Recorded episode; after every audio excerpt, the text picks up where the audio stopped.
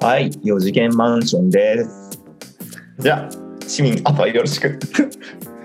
はい、えーこのポッドキャストは元同僚でブロガーの2人が送る、えーポッドキャストです読んだ本のことや今興味のあるもの感心したものをゆるっと話します4次元マンションのえー市民ですあとえ誰でしたっけ？はい、ピーヒラです。はいえー今日やることは、えーお互いが、えー皆さんにおすすめしたいことを話したいと思います。はいはい。清水さん何話したいですか？今日。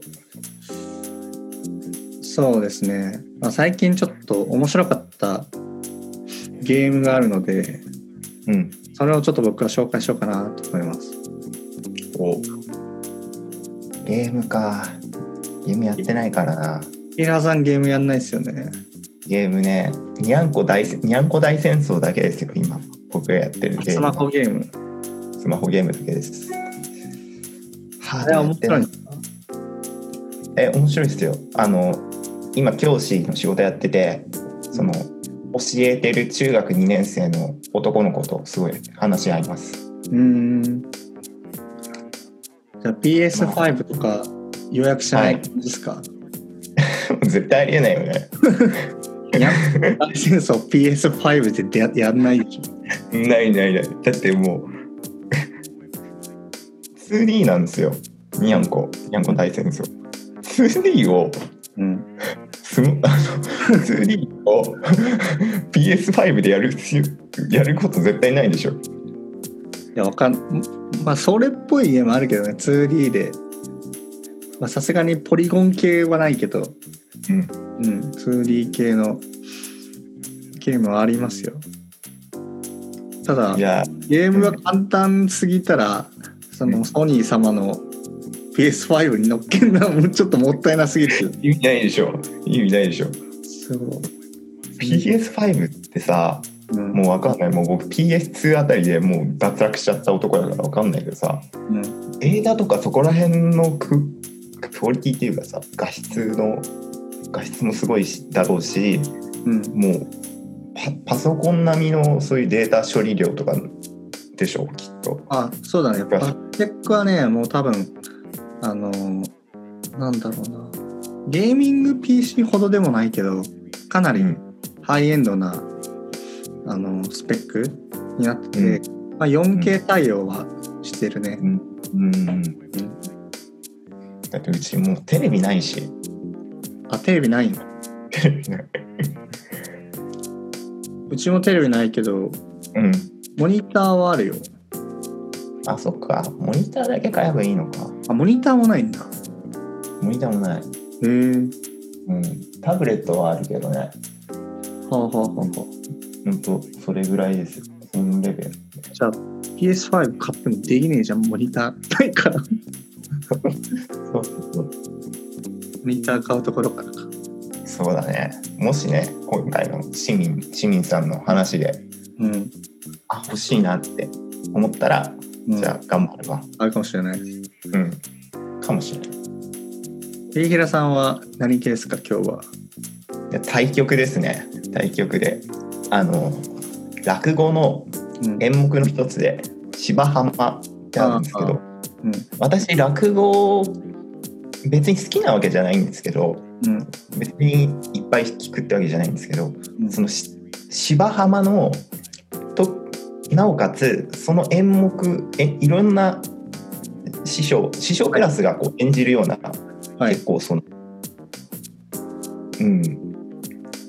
ゆ有名有名な結構じゅじゅ重要なそういう演目うん。なんですけどその中でも、えー柳家小三治師匠もう人間国宝なんですけどもうその方が演じるその芝浜だけ好きなんですよ。おーだそのことについて話もじゃあ、まず、ピーヒラさんから、その芝浜、はいちょっと紹介してほしいんだけど、はい自分、楽そんなに詳しくないんだよね。はいはいはい。だから、まあ、どんな演目があるのかも知らないんだけど白浜だけはなんか名前は知ってる、おう。なんか有名だよね。芝浜有名みたい有名みたいというか有名有名ですね。なんかそのその 演目自体のうん。うーんと時期？その話の時期が大晦日うん。なんですよね。だから、そのよく落語家さんたちはその大晦日になったらうん。芝浜やりますってこうえ名人クラスの人たちがうん。今年は芝浜、ねうん。大晦日になったら芝浜やります。っていうのが結構あるぐらいですね。大晦日の話なんだ。そうですね。大晦日の話ですね。もともと、まあ、登場人物は2人しかいないんですよ。うん。芝と浜。芝浜っていう地名ですね。あ大体今あの港区のどこら辺だったっけな。芝芝倉ってあるから。あはい。あそこうん。あそこら辺かな。うん。いやちょっと待って。ちょっと怪しい。まあとにかく港区です。うん。東京の港区のあそこら辺。増上寺っていう地名が出るんで増上寺があるあたり。うんですね。で登場人物2人なんですけどまあ1人が、えー魚屋の勝うん。で、えー、ともう1人がその女房。うん。その2人が出るんですよ。うん。で勝はす腕はすごい確かなんですけど、うん。まあ、酒がすごい好きで、うん。えー飲んだくれで。うん。で酒飲んで寝てで結局朝起きれないっていううんで結構し仕事行かないっていうもはい。う典型的なダメ人間。うん。もう酒でこう人生ダメになっちゃってる。うん。やつみたいな。でその勝をなんとかこう女房は働かせようっていうふうにしているっていうようなところなんですけども。うん。でその時のその話そこでのその演目の演目ではあ勝があまあその次の朝は絶対に起きて仕事行くからって言って、まあ、その夜お酒飲んで寝る。でそしてそこで勝がまあ女房に叩き起こされてうん。でまあぶつくさ言いながらまあ市場に行くんですね。で市場に行った時にいつもより起こされた時間が一時だから多分1時間ぐらいうん早かったっていうことがあっていつもだったら市場が空いてるのにもかかわらず、まあ、その時はまだ早すぎて空いてない。でまあ勝はまあ何やってんだよってこう怒りながらまあその海でこうタバコを吸いながら、市が開くのを市場が開くのをこう待ってると。うんでその待ってる間にこう海の方を見ていたらこうゆらゆら揺れるものがある。でなんだろうと思ってこうタバコキセルをその紐みたいな紐みたいなものにグッてこう引っ掛けて引っ張ると結構ずしって重いうん布布みたいなのがこうあると。で布、まあ、多分これ砂が入ってんだろうなと思って、まあ、引き上げて開いてみるとまあお金が入ってる、うん。すごい大金が入ってるって。うん。で急いで家に帰ってうん。まあお金を、まあ、お財布を開いてまあふ開いてそのまあ大金がまあこれからまあまあ2人がその大金がきっかけでまあいろいろ変わっていく。うんうん物語が動いていくっていうような話です。でまあなぜ僕はその演目が好きかまあその演目自体も本当に作り込まれてて、うんまあ、無駄無駄なところが一切ないんですよね。古典落語ってやっぱいろんな師匠が演じてきてやっぱりその師匠がそれぞれのこう色を出し出しながら本当にその作品っていうのがこう磨かれていく。でその中でまあ僕が小三治師匠が好きっていうのはうん。小三治師匠って本当に声がその勝の役と女房の役ってその2つの声の使い分けが本当に素晴らしいんですよね。うん。声声だけ聞くと本当に2人いるような錯覚を覚えるぐらいはいはい。すごい街で風景描写もすごく自然でほんあの聞いてるだけこう目つぶって聞いてるとその世界がこう浮かんでくるんですねこう芝浜の風景とかうんあー朝のこうなんかね聞いてるとこうは浜の匂い海の匂いっていうかそういうのもなんか想像できちゃうってえいうー感じなんですよ。それがやっぱりあーすごいなっていうふうに思いますね。えー聞いてみたい、うん。そのそのなんていうか、うん。思い浮かぶっていうのはうん。あの劇場で聞くからとかじゃなくて普通に音源とかでもそういうふうに感じられるもの。あそうなんですよね。あの YouTube であるんですよ。YouTube であ芝浜小三治っていうと、うん。あの今日の朝に聞いてたんですけどうん。小三治師匠の落語聞けるんですけどうんそれは音音だけ、はいあのまあ、実際のあの寄席でやっている音源だから、まあ、寄席だったらもちろん小三治師匠がこう座布団の上でまあタバコを食い出せる時はこう多分扇子でそのタバコのうん。さ扇子をタバコとして吸ったりとかまあ壁を叩くドンドンドンドンっていうのも多分やってらっしゃると思うんだけど、うん。おまあ、YouTube だとそういう映像なくて音だけなんですよ。うん音だけなんだけれども聞いてると本当にね風景がね浮かんでくる。うん、僕はだから小三治師匠は話がうまいっていう次元をもう超えちゃって声で世界観を作ってるっていうふうに思うんです。うまい人はそういうところまで行ってるんだね。うんうんうんそうね。だから正直その芝浜って落語の中でも、特に小三治師匠のら芝浜は落語の中でも長いんですよ。大体はい。長く芝大体落語30分ぐらいかなうん。普通だったら。長くても30分とかそれぐらいだけどその芝浜50分なんですよ。長っ。長いっしょ50分あるんだ。50分持ってる長いね。うん長いっしょ長いんですけどなんかね全然なんだろうその世界に引きこも引き込まれるから長く感じないんですようん。で私はこれまでに本当に100回以上聞いてる100回。うん100回以上最初にそれを知ったのって高校生とか？あーあとね19かな。だから浪人生の時かな。浪人生。うん。なんかあのツタヤで借りたかなんかだった気がする。うん。その別に落語に興味なかったんだけどなんかちょちょっとこいつ違うなっていう人間になりたくて。あ、そういう動機でやったんだね。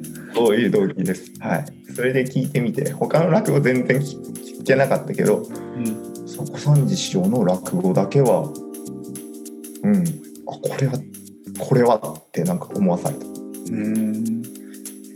そうだねその世界もすごかったしあと小三治師匠の声が僕の死んだじいちゃんにちょっと似ててはいはい。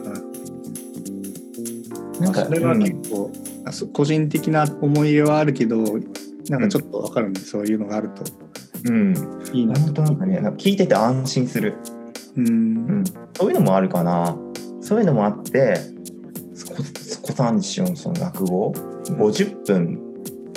結構長い長い時間なんだけど、なんだろうねさっきみたいにその師師匠の世界の世界に浸りたい入りたいっていう。うんうんから僕は聞いちゃう。うん。うん。そうだね。まあ多分他の人たちもそうだと思う。その寄席に行く人ってもう大体落語の話の筋なんかみんな分かってるわけよ、どこで笑いがわ笑わせたり泣かされたりって分かるけどそれでも聞きに行くうん。っていうのはやっぱその世界その師匠の世界にもう一回浸りたいなっていうふうに思うからみんな寄せに行くのかなって思われかなり行きたいね。今この時期ってもう寄せってやってるの？てるんじゃないかな。うん。な多分やってると思う。ちょっとし、うん。調べればわかるけど。たくさん、うん、あコロナとかあるからね。うん、そうだね。まあ特に予選来るのお年寄り多いからさうん。クラスターとか来たらもうシャレになんないからね。でもやってるんじゃないかな。ああと最後にでこれも言いたくてこの50分あって長いんだけど、この最後のオチうん。落語って落ちる言葉っていうくらいオチがメインっていうところがやっぱりある。うん。オチにいかにそのオチが美しくなるかのためにその今までの言葉ストーリーがあるっていうふうに言えるんだけどうん。この小三治さんの「芝浜」のオチは本当に僕が今まで、まあ、落語落語もあそんなにまあ今は聞いてないけど、まあ、落語で、結構お笑い好きだから漫才コントうん。いろんな見てきたけどその中でもこのし芝浜のオチはもうトップ、トップ。うん、最高のオチ。えー、もう僕はちょっと強く言いたいのはそのオチを聞くために50分費やしても損じゃない、あー。あそうなんだ。そこまで言われちゃうとちょっと気になるね。うん、僕はそう。そうそこも最後のそのオチまで聞いてそのなんていうのこうど本読んだ後のこう読後感っていうのかわかんないけどなんかすごいはあすっきりする。すっきりしたオチが。初めてあ記憶を消してもう一回うん、はい。ああそうね。聞きたいし、まあ、記憶消さなくてももう俺100回聞いてるから。今日の朝も聞いたし、記憶の上塗り次ぐ上塗りだね。うん、もう全然新しい発あでも新しい発見とかあんのかな。でもやっぱ聞くたびにやっぱり思わされることもあるし、うんうんそうですね。まあそんなところですわ。芝浜は。うん、私が勧められとこ聞いてみます。ろおありがとうございます。うん、聞いたら感想言います。うん。ありがとう。うん、じゃあ市民さんのターンではい。話します、僕はもうあの落語と対局というかもううん。ゲームなんですけど。あの最近すごい面白かったゲームがありまして、PS4 のあの13騎兵防衛権っていうゲームうん。があるんですけどこいつがねえっとねアトラスっていう会社、うん。あのペルソナシリーズとか出してる。うん。ペルソナやったことある？やったことない。デビルチルドレンとかわかる？んデ新デビルチルドレンとか。デビルシールド多分自分自分らが中学生ぐらいの時にゲームボーイで出てたねデビルチルドレンあの甲斐刹那とか出てるやつあそうそうそうそうそう。あやったやった。あれ出してる会社はアトラスで。うん。もともとそのし「新女神転生」っていうゲームがベースでいろいろと派生があのデビルチルドレンとかうんペットナとか出して。うんうん。る会社、うん。でまああとなんだろうな。最近だとえっとねキャサリンフルボディだっけ？まあやってないけど名前を知ってるかもしれないね、あ聞いたことある。うん。うん。まあ、そこら辺のゲームを出してる会社で,、うん。でゲーム作ってるの会社がバニラウェアっていう会社。うん。であの 2D なんだけどうん。すごいグラフィックが綺麗な 2D うん。にゃんこ大戦争のグラフィックめっちゃ綺麗バージョンみたいな感じだね。イラストも可愛いし。うんっていう会社が作ってるゲームでこのゲームが2019年の日本ゲーム大賞でフューチャー部門ってやつを受賞しています。うん。うん2019年のねゲーム大賞日本じゃないけどゲーム大賞だと赤色とかが赤色ってわかる？あゲームやらないからね。あまあシリー系なんですけど、うん。まあ、そういう人たちの中で、まあ、ノミネートしたんですけど、ねまあ、そもそもこのゲームがねなんていうか、どういうのっていうのを説明する前に、まあ、なんでこれ買ったかっていう話からししたいんですけど、うんうん。えっとね僕あのゲームとかあの本当になんていうかな。今はちょっとアクションの気分だとか今はちょっとその内容ストーリー楽しみたいなって気分とかが結構うん。波がありまして。うんうんでしばらくあのモンスターハンターをずっとやったんですよ。うんうんモンスターハンターってアクション面白いしうん装備とか整えたりとかうん。そういうの楽しいんですけどストーリーない,、ないんですよ。ああ確かにないね。もう敵来たうおー倒せしかないんですよ。確かにないですねそう。であの例えばゲームでストーリーが面白いとかだったの、まあ、バイオハザードとかアクションだけどストーリーもちゃんとあるとか。うんうんでその中でもあのストーリーじだけまあストーリーがメインのうん。ゲームっていうのがあって、うん。まあ、いわゆるシナリオゲーとかうんうん。言われているところなんだけどでなんかそういうのちょっと久々にやってみたいなと思ってうん。でいろいろこう調べてたんですよね。うんで去年やったんだとこのアトラスっていう会社が出してるあの「ペルソナ」っていうゲームが、うん。まあ、JRPG って言われているジャンルで、まあ、要はその日本の RPG うんうんうん。日本のキャラクターが出てくる日本人が好きそうなイベントがあったりする RPG ででシナリオとかがまあ割とあの作り込まれてて、うん、それあのシナリオがたくさんありすぎて普通にプレイするだけで100時間かかるゲームなんだけど。うんうんでそれでまあ話面白かったなと思ってあれ系で何かないかなって探したんですよ。うん。でそしたら、まあ、とある掲示板を見てたらあの、まあ、実は「ペルソナ」って話としてはなんかまとめると最後だけすごい面白いんだけど最初とあ最後か。うんこう中中だみとかしちゃうなみたいなやつでで、まあ、冷静に考えると、まあ、確かにシナリオ部分だけ切り取るとそこまでじゃなかったなっていうのを思ってじゃあ何何がみんな面白いって言ってんだろうなって探したらこのあの13騎兵防衛権って聞いたこともないゲームが。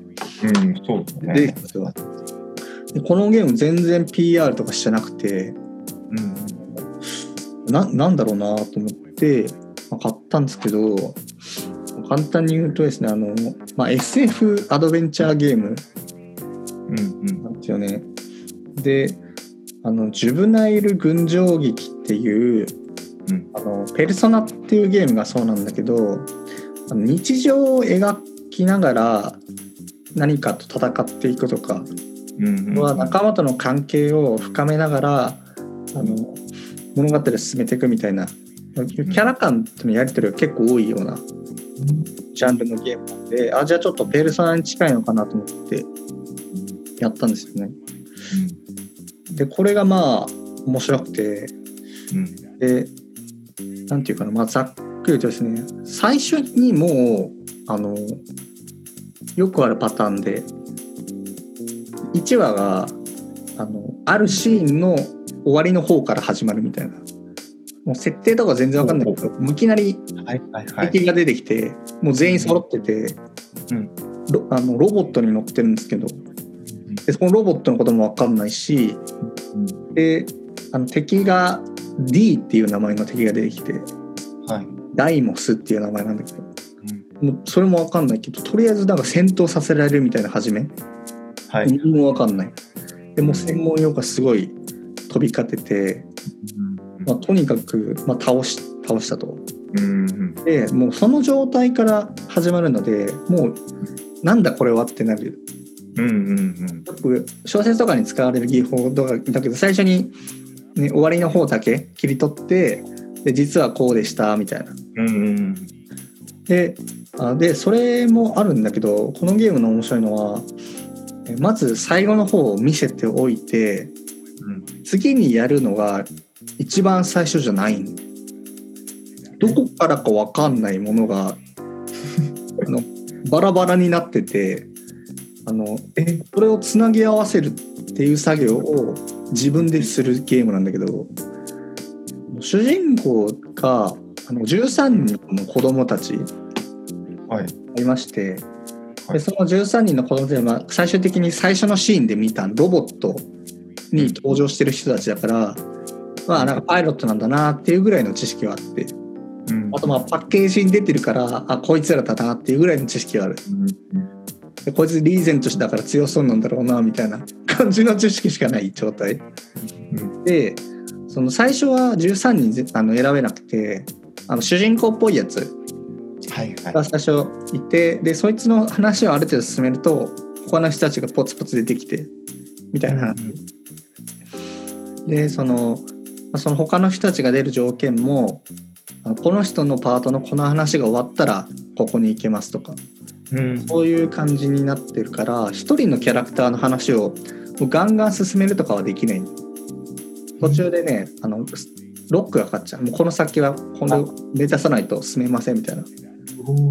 そういう制御あるからあの最終まで一人のやつを突き詰めると行き着かないみたいなことは、うん。まあ、基本はないんだけどただその最初になんていうか怪獣が出てきてロボットが出てき出てきたじゃないですか。で舞台が1985年なんですよ。うんうん。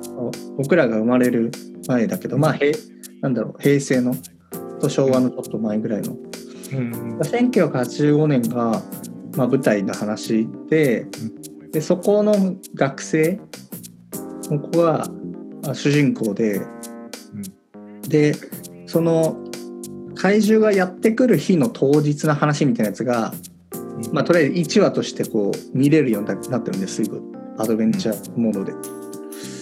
なんだけどなんか急にこの話があの主人公がなんか頭痛に襲われてで頭痛に襲われてなんか周りが心配したと思ったらなんか急にそのロボット騎兵っていうロボットを起動し始めてでなんかその一緒に帰ってた友達の芝君ってやつがちょっと刺激を与えすぎたかなんか急に黒幕みたいな顔になってそいつの記憶切断するんだよねでそれで終わっちゃうんだよ話は。え何ってなるじゃん。うん何ってなった今。うん。であの謎が謎を呼んで。うん。でいや続き読みたいなってなっても続き貸してくんないんだよね。あの次の話が違う時系列の話になってあれ何だったんだみたいな。っていうのがもう連続であるような物語になっててその時系列がバラバラだっていう話とあとその同じ主人公があのエピソードみたいなの10個持ってて、うんまあ13人いるとまあ130ぐらい全部でエピソードがあるんだけどエピソードゲームとかって何かやったことある？ストーリーゲームとか。ストーリーゲームがうん。悲しいけどあんまないな。まあないかな。あじゃじゃ例えば小説とかでも何でもいいんだけどうん。小説とかってさこう1章の区切りで2章目いくとさうんその続きのシーンから始まるじゃん。うんうん。うんそうだね。じゃなくて1話で例えば教室から始まりますって言って、えっと、学校の帰りになった時に急に記憶がなんか頭痛がしちゃってロボットが来ましたうん。で芝君ってやつが戻しすぎたかみたいなやつでブツって切れちゃったら2話目また教室から始まるんだよ。でさっきと同じセリフを言ってくるんだよ。みんなが。え どういうこと？と思って、うん。でもそれについての謎は後半にしか出てこないんだけどもう何の説明もなくて。でただその最初に言った選択肢とあの違う選択肢を取れるようになってるんだよね。でこのゲームのすごい画期的なところがあの主人公が、まあ、たくさん話をあの持ってるからエピソードで。あのフローチャートが用意されててスタートボタンみたいなのを押すとあのシナリオの分岐が全部書いてあった書いてあるんで。で先に進む先の展開はハテナになってるんだけど、その先に進むためのヒントみたいなのもちょっと書いてあって。例えば教室で友達をあの追い追い越すとか、誰々の手伝いをするとか、そうするとどんどんどんどんフローチャートがこう進んでって、まあ、話の全容が見えていくみたいなストーリー。そうそうそれでなんていうかな。あの先がすごい気になる状態にうまいところ行った時にまたなんか新たな要素を入れてくるんだよね。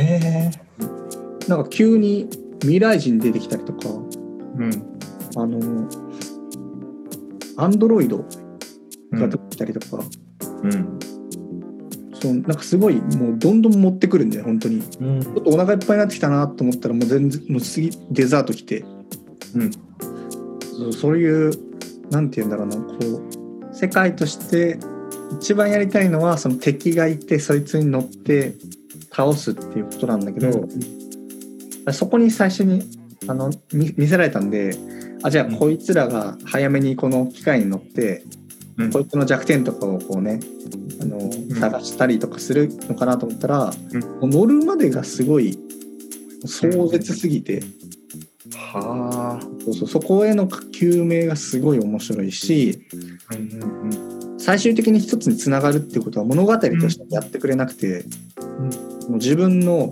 脳で、まあ、やるしかない。はで一応なんか救命パートっていうのがあって、うん、あのアドベンチャーパート戦闘パート救命パートっていうのが選べるんだけど救命パートだとさ今まであの分かった謎が全部バーって出てくるうんうん、時系列で。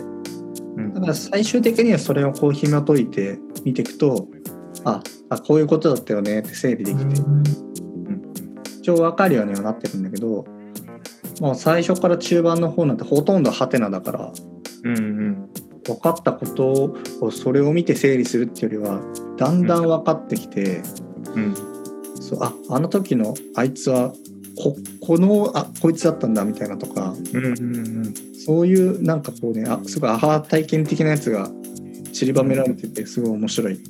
えー、小説みたいだよね、本当に。あ小説みたいだけどね小説だとできない技法かな、うん、あのすごい話が細かすぎるし複雑すぎるねこれね。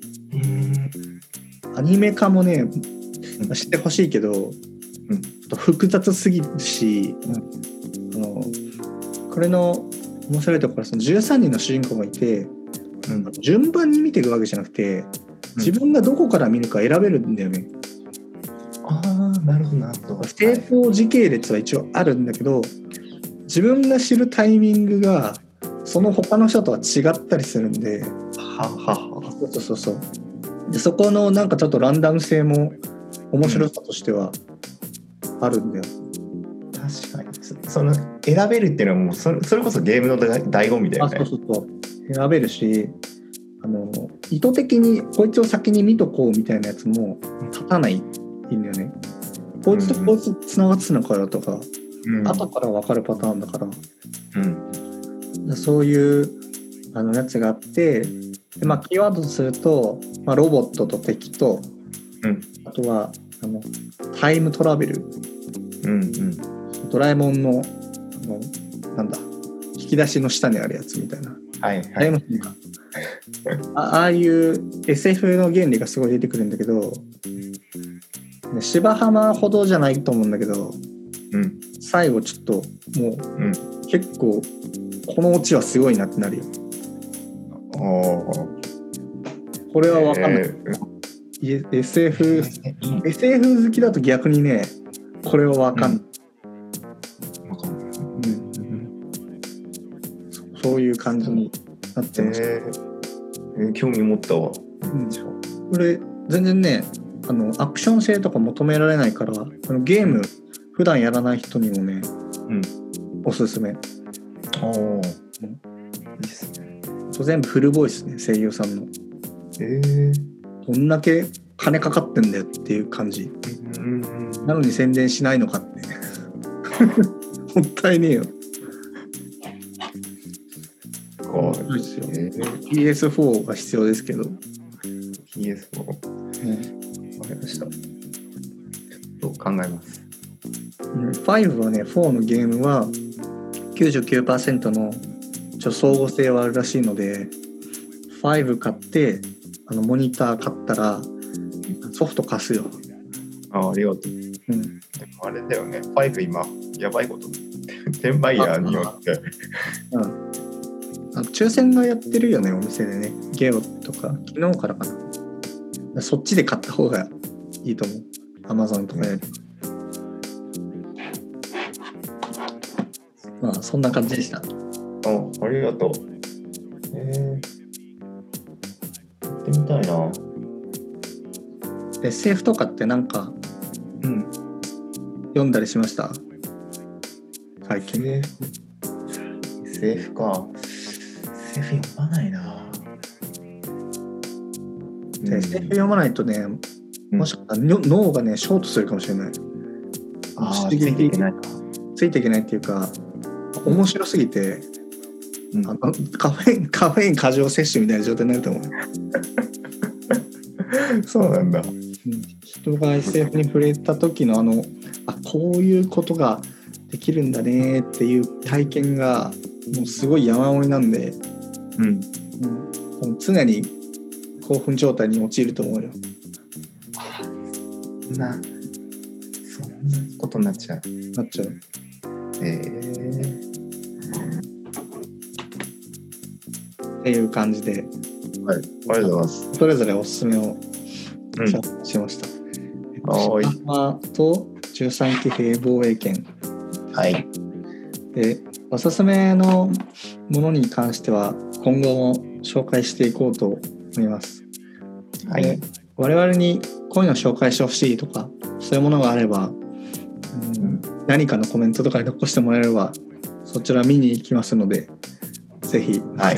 おります。お願いします。というわけで今週はこんな感じでした。あはい。